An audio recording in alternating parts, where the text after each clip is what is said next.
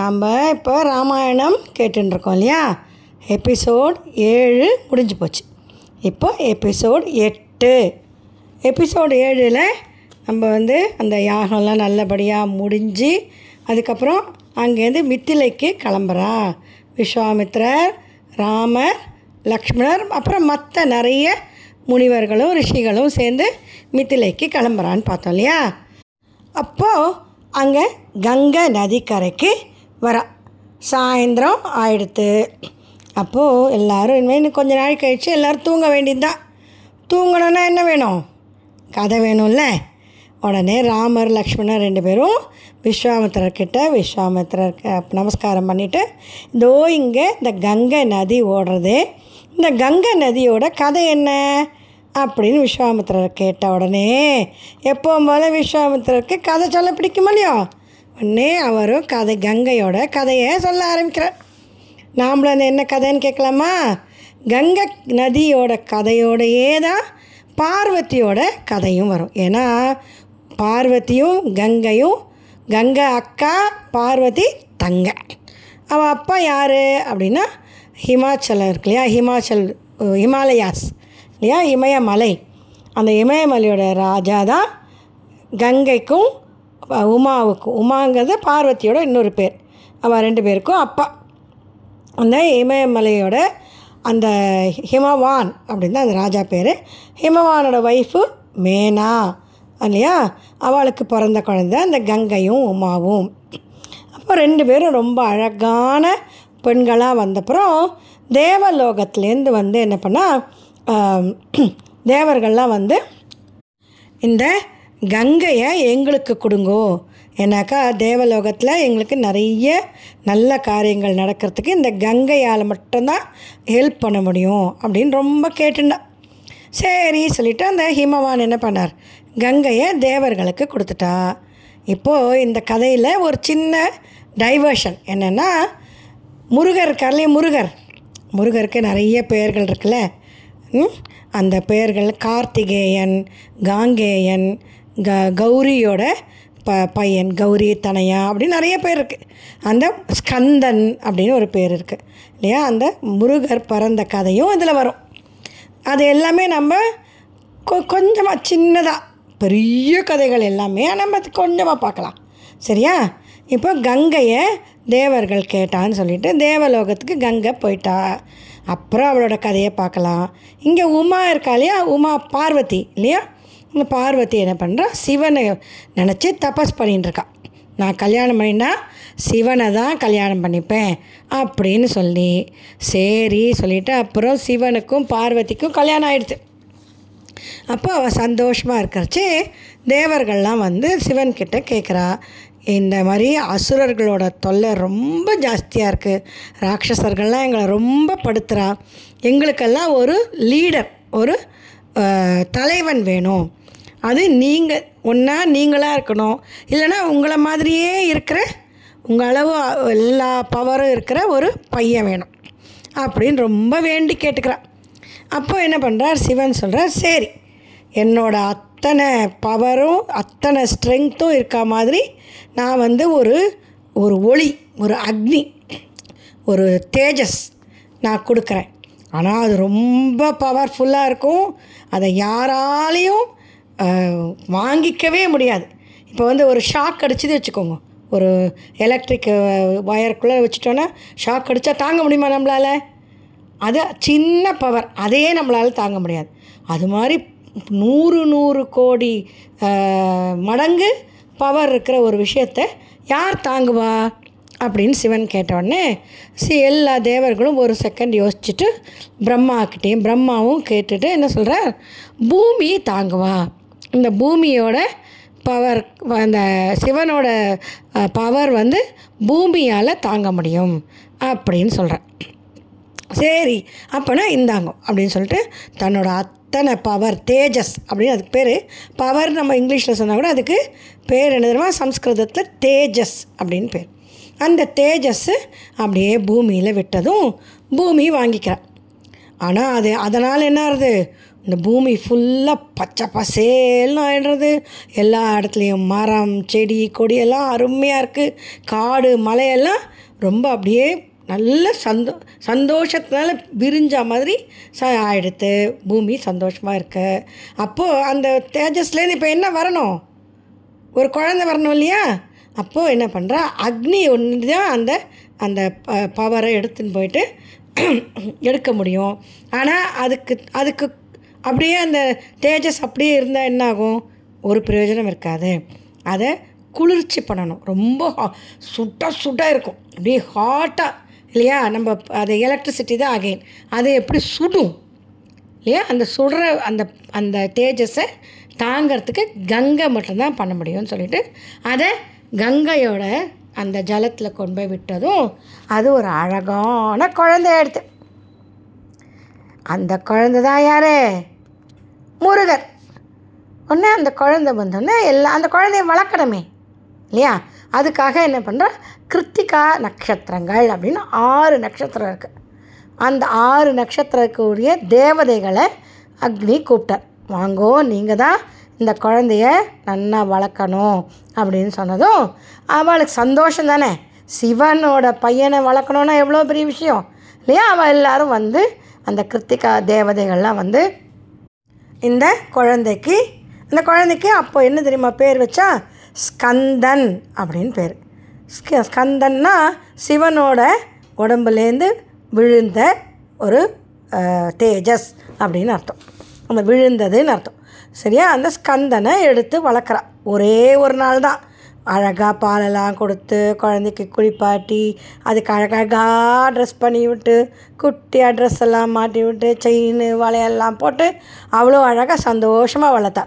ஒரே நாளில் அந்த குழந்தை பெரிய பையனாகிடுது பெரிய பையனாகி தேவர்களுக்கெல்லாம் தலைவனாகி அங்கே இருந்த அந்த தேவர்களை த கஷ்டப்படுத்துகிற அசுரர்களை எல்லாம் கொண்டு அந்த முருகர் அவர் வந்து எல்லா தேவர்களுக்கு எல்லா நன்மையும் கொடுத்தாராம். அதனால் கிருத்திகா நட்சத்திரக்காரர் தானே வளர்த்தான் அந்த தேவதைகள் தானே வளர்த்தான் அதனால் அவருக்கு கார்த்திகேயன் ஒரு பேர். அப்புறம் கங்கையில் தானே கொண்டு போய் அந்த தேஜஸை விட்டான் இல்லையா? அதனால் காங்கேயன் ஒரு பேர். அப்புறம் அவர் தேவர்களுக்கெல்லாம் தலைவர்கிறதுனால தேவ சேனாபதின்னு ஒரு பேர். எத்தனையோ பேர் முருகருக்கு. இப்போது அந்த முருகரோட கதை ஆச்சு. அதை உமாவோட பையன் தானே முருகர். இல்லையா? அதனால் அந்த கதை முடிஞ்சது. இப்போது நம்ம கங்கையோட கதையை பார்க்கலாம். இந்த முருகர் கதையை கேட்குற எல்லாருக்கும் அத்தனை புண்ணியம் கிடைக்கும் அப்படின்னு வால்மீகி ரிஷி சொல்லியிருக்கார். நம்மெல்லாம் சின்ன குழந்தைகள் தானே? நம்ம இதெல்லாம் கேட்டாக்கா இன்னும் நமக்கு ரொம்ப நம்ம டிசிப்ளின்டாக இருப்போம் ஒழுக்கமாக இருப்போம். கெட்ட வழியில் போக மாட்டோம். அம்மா அப்பா சொல்கிறத கேட்போம். ஏன்னா அம்மா அப்பா சொல்கிறத கேட்குறது முருகர் ரொம்ப விசேஷம். சரியா? அதனால் அந்த கதையை கேட்டாச்சு. இப்போ அடுத்தது கங்கையோட கதை. இந்த கங்கை க கங்கை யார்? உமாவுக்கு அக்கா இல்லையா? அந்த கங்கை இப்போ எங்கே இருந்தான்னு சொன்னேன். தேவலோகத்துக்கு போயிட்டான் அப்போது இந்த கங்கை கதையும் ரொம்ப பெருசு. அதை நான் உங்களுக்கு சின்னதாக சுருக்கி சொல்கிறேன் சரியா? இப்போ வந்து அந்த கங்கை வந்து தேவலோகத்தில் இருக்கா? அதே சமயத்தில் பூமியில் சகரன் ஒரு ராஜா இருந்தான் அந்த ராஜாவுக்கு சிக்ஸ்டி தௌசண்ட் குழந்தைகள். அறுபதினாயிரம் குழந்தைகள். அவன் என்ன பண்ணா அப்போ அந்த சகரன் ஒரு அஸ்வமேத யாகம் பண்ண. அஸ்வனா ஏற்கனவே சொல்லியிருக்கேன் இல்லையா? அஸ்வனா குதிரை. அந்த குதிரையை வச்சு பண்ணுற ஒரு பெரிய யாகம். அந்த யாகத்தோட முடிவில் அந்த குதிரையை கொண்டு வந்து அந்த யாகத்தில் கட்டி போட்டு அதுக்கு பூஜையெல்லாம் பண்ணணும். திடீர்னு இந்திரன் என்ன பண்ணால் அந்த ஏன்னா அந்த யாகம்லாம் முடித்தா இந்திரனோட பதவிக்கு யார் இந்த அஸ்வமேத யாகங்கள்லாம் பண்ணுறாளோ அவள் வந்துடுவான் அப்போ இந்திரனோட பதவி போயிடும் இல்லையோ? அதனால் எனக்கு எப்போவுமே ஏதான ஹோமமோ யாகமோ யஜ்ஞமோ பண்ணால் இந்த இந்திரன் வந்து அது ஒரு டெஸ்ட் பண்ணுற மாதிரியும் வச்சுக்கலாம். அவன் வந்து பயந்து போய் பண்ணுற மாதிரியும் வச்சுக்கலாம். என்ன பண்ணா அந்த குதிரையை கொண்டு போய் பாதாள லோகத்தில் நம்மளுக்கு ஏழு ஏழு லோகம் தட் இஸ் ஃபோர்டீன் வேர்ல்ட்ஸ் இருக்குது அதில் பாதாளம் தான் கடைசி. கீழே போனாக்கா பூமியிலேருந்து கீழே போனால் பாதாளம் தான் கடைசி. அந்த பாதாள லோகத்தில் போய் அந்த குதிரையை அங்கே வந்து ஒரு கபிலர்னு ஒரு ரிஷி தபஸ் பண்ணிட்டு இருந்தேன் அந்த கபில ரிஷியோட ஆசிரமத்துக்குள்ள பின்னால் கொண்டு போய் கட்டி வச்சான் யாருக்கும் தெரியாது. சகரன் வந்து எங்கெல்லாமோ ஆளெல்லாம் அனுப்பி தேடி பார்க்குறான் அந்த குதிரையை கண்டே பிடிக்க முடியல. பூமி ஃபுல்லாக அந்த சகரகுமாரர்கள் எத்தனை பேர்? அறுபதனாயிரம் பேர். அவளும் தேடுறா. எங்கேயுமே கண்டுபிடிக்க முடியல. கடைசியில் பூமியை தோண்டிகிட்டே போயிட்டு அப்படியே கீழே பாதாள லோகம் போனால் அந்த குதிரை எப்படி நின்றுருக்கு? ஈயோ அப்படி கத்திண்டு அங்கே உட்காந்துருக்கு நின்றுருக்கு கட்டி போட்டிருக்கு. கபிலரோட ஆசிரமத்தில் தானே கட்டியிருந்தது. அதனால் என்னாச்சு? அந்த கபிலரோட ரிஷிக்கிட்ட போய் இந்த சகரகுமார்கள் ஓஹோ நீங்கள் தான் இந்த குதிரையை திருடிட்டு வந்தேளா? அப்படின்னு அவரோட சண்டைக்கு போயிட்டான் கபிலருக்கு பயங்கர கோவம் வந்துடுது. என்ன சொன்னேன் நீங்கள் அப்படின்னு கண்ணை விழிச்சு இப்படி பார்த்தாரோ இல்லையோ அந்த அறுபதனாயிரம் சகரகுமாரர்களும் அப்படியே எரிஞ்சு சாம்பலாக போயிட்டா. அவ்வளோதான் அதுக்கப்புறம் மேலே போய் எல்லாரும் எங்கேயோ போனாலே இந்த சகரகுமாரர்கள்லாம். எங்கே போனா தெரியலையே தெரியலையேன்னு தேடுறா தேடுறா எங்கேயும் கண்டுபிடிக்க முடியல. அப்புறம் என்னாச்சு? அவெல்லாம் ஒரு வழியாக ஓஹோ அந்த கபிலரோட ஆசிரமத்தில் போய் அவெல்லாம் சாம்பலாக போயிட்டா அப்படிங்கிறது தெரிய வந்தது. சாம்பலாக போயிட்டாலும் இல்லையோ? ஆனால் எல்லோரும் நம்ம இதிலெல்லாம் ஒருத்தர் செத்து போயிட்டா அப்படின்னா அவளுக்கு நிறைய நம்ம மந்திரங்கள்லாம் சொல்லி நான் அவளுக்கு பூஜையெல்லாம் அந்த சுவாமிக்கெல்லாம் பூஜை பண்ணி அவளை நான் பெரிய சொர்க்கத்துக்கோ அதுக்கு மேலே இருக்கிற லோகத்துக்கோ நம்ம அனுப்புறதுக்கு நாம் பண்ணணும். நிறைய ஜலமெல்லாம் விட்டு அதுக்கு போய் சிராதம் தேவசம்லாம் சொல்லுவாள். அந்த மாதிரி பண்ணணும். ஆனால் அவள் பண்ணின பெரிய ரிஷி மேலேயே அவள் வந்து சந்தேகப்பட்டாள் இல்லையோ பெரிய பாவம் தானே அது? அது போகிறதுக்கு கங்கையோட ஜலத்தை வச்சு தான் அவளை அவள் அந்த சாம்பலை அதில் கரைச்சி அவளுடைய சாபங்கள்லாம் சரியாக போகிறதுக்கு பண்ணணும் அப்படின்னு சொன்னால் கங்கை எங்கே இருக்கு? தேவலோகத்தில் இருக்குது சகரர்களோட அந்த சாம்பல் அந்த ஆஷ் எங்கே இருக்கு? பாதாள லோகத்தில் இருக்குது இப்போ கங்கையை தேவலோகங்கிறது பூமிக்கு மேலே இருக்கிற ஏழு லோகத்தில் ஒன்று அங்கேருந்து பூமிக்கு வந்து பூமியிலேருந்து பாதாளத்துக்கு கங்கையை கூட்டின்னு போகணும் அது எப்படி பண்ண முடியும்? என்னென்னமோ எல்லாம் ஒவ்வொருத்தரும் இந்த சகரன்லேருந்து ஆரம்பித்து அவ அடுத்த அவ பையன் பையன் எல்லோரும் பண்ணி பார்க்குறா. யாராலையும் அந்த என்ன தபஸ் பண்ணாலும் கங்கை மேலேருந்து தேவலோகத்துலேருந்து கொண்டே வர முடியல. அப்போது அந்த சகரனோட பேரன் பகீரதன் அவன் என்ன பண்ணான்? பயங்கர தபஸ் பண்ணான். என் எப்படி இருந்தாலும் என்னோடய தாத்தாவான அந்த சக சகரன் வந்து கொள்ளு தாத்தா. சகரனோட பசங்க அந்த சகரகுமாரர்கள் தாத்தாக்கள். அந்த தாத்தாக்களோட அந்த பாவமெல்லாம் போக கங்கையை நான் எப்படியான பாதாள லோகத்துக்கு கூட்டின்னு வருவேன் அப்படின்னு சொல்லிட்டு தபஸ் பண்ணுறான் தபஸ்னால் வேறு எந்த ஞாபகமும் இல்லை. கங்கையை மேலேருந்து தேவர்களோட சம்மதத்தோடு எடுத்துன்னு வரணும் அப்படின்னு மனசில் நினச்சிட்டு பிரம்மாவை நோக்கி தபஸ் பண்ணால் ரொம்ப வருஷம். பண்ணப்புறம் பிரம்மா வந்தார் எதிர்க்க. பிரம்மா வந்துட்டு என்ன வேணும் உனக்கு பகீரதா? அப்படின்னு கேட்டால் என்ன கேட்பான் பகீரதன்? இல்லையா? எனக்கு கங்கை தேவலோகத்துலேருந்து என்னோட வந்து பாதாள லோகத்தில் எங்கள் தாத்தாக்களை கரையேற்றணும் சாம் அவளோட சாம்பலை கரைக்கிறதுக்கு அவ கங்கை வரணும் அப்படின்னா சரி ஆனால் கங்கை ரொம்ப பயங்கர ஃபோர்ஸோடு வருவாள் ஓன்னு இப்படி நம்ம அந்த அந்த அந்த பெரிய இதெல்லாம் பார்த்துருக்கேளோ அருவிகள் ஃபால்ஸ் மேலேருந்து கொட்டும்போது அப்படியே கீழே இருக்கிறதெல்லாம் உடஞ்சி பெரிய பெரிய பாறையெல்லாம் உடஞ்சிரும். அவ்வளோ ஃபோர்ஸ்ஃபுல்லாக கங்கை வருவா. அது அப்படி பூமிக்கு வந்தால் பூமி ஃபுல்லாமே உடஞ்சி போயிடும். அப்போது அந்த ஃபோர்ஸை தாங்கிறதுக்கு சிவன் மாத்திரம்தான் அந்த தேவலோகத்துலேருந்து வர அந்த கங்கையோட அந்த ஃபோர்ஸை தாங்க முடியும். அதனால் நீ சிவனை குறித்து தபஸ் பண்ணி சிவன் சரின்னு சொன்னால் நான் தேவலோகத்துலேருந்து கங்கையை கீழே அனுப்புகிறேன் உன்னோட அப்படின்னு திருப்பியும் பகீரதன் என்ன பண்ணுறான் தபஸ் பண்ணுறான் எப்படி தெரியுமா தபஸ் பண்ணுறான் அந்த ஒத்த காலில் நின்றுண்டு கையை மேலே தூக்கி வச்சுட்டு வேறு எந்த சப்போர்ட்டும் கிடையாது. அப்படியே ஒத்த கால்லனா வெறும் காலில் நிற்கல காலோட கட்டை விரல் மாத்திரம்தான் தரையில் இருக்கும். நீங்கள் நின்று பாருங்கள் ஒரு நிமிஷம். நம்மளால் ஒரு செகண்ட் கூட நிற்க முடியாது. அவ்வளோ கஷ்டம். காலை கட்டை விரலை மட்டும் கீழே ஊனிண்டு கையை ஃபுல்லாக மேலே தூக்கிண்டு அசையாமல் ரொம்ப வருஷம் ஆயிரம் வருஷம் தபஸ் பண்ணதும் சிவன் தரிசனம் கொடுத்தார்.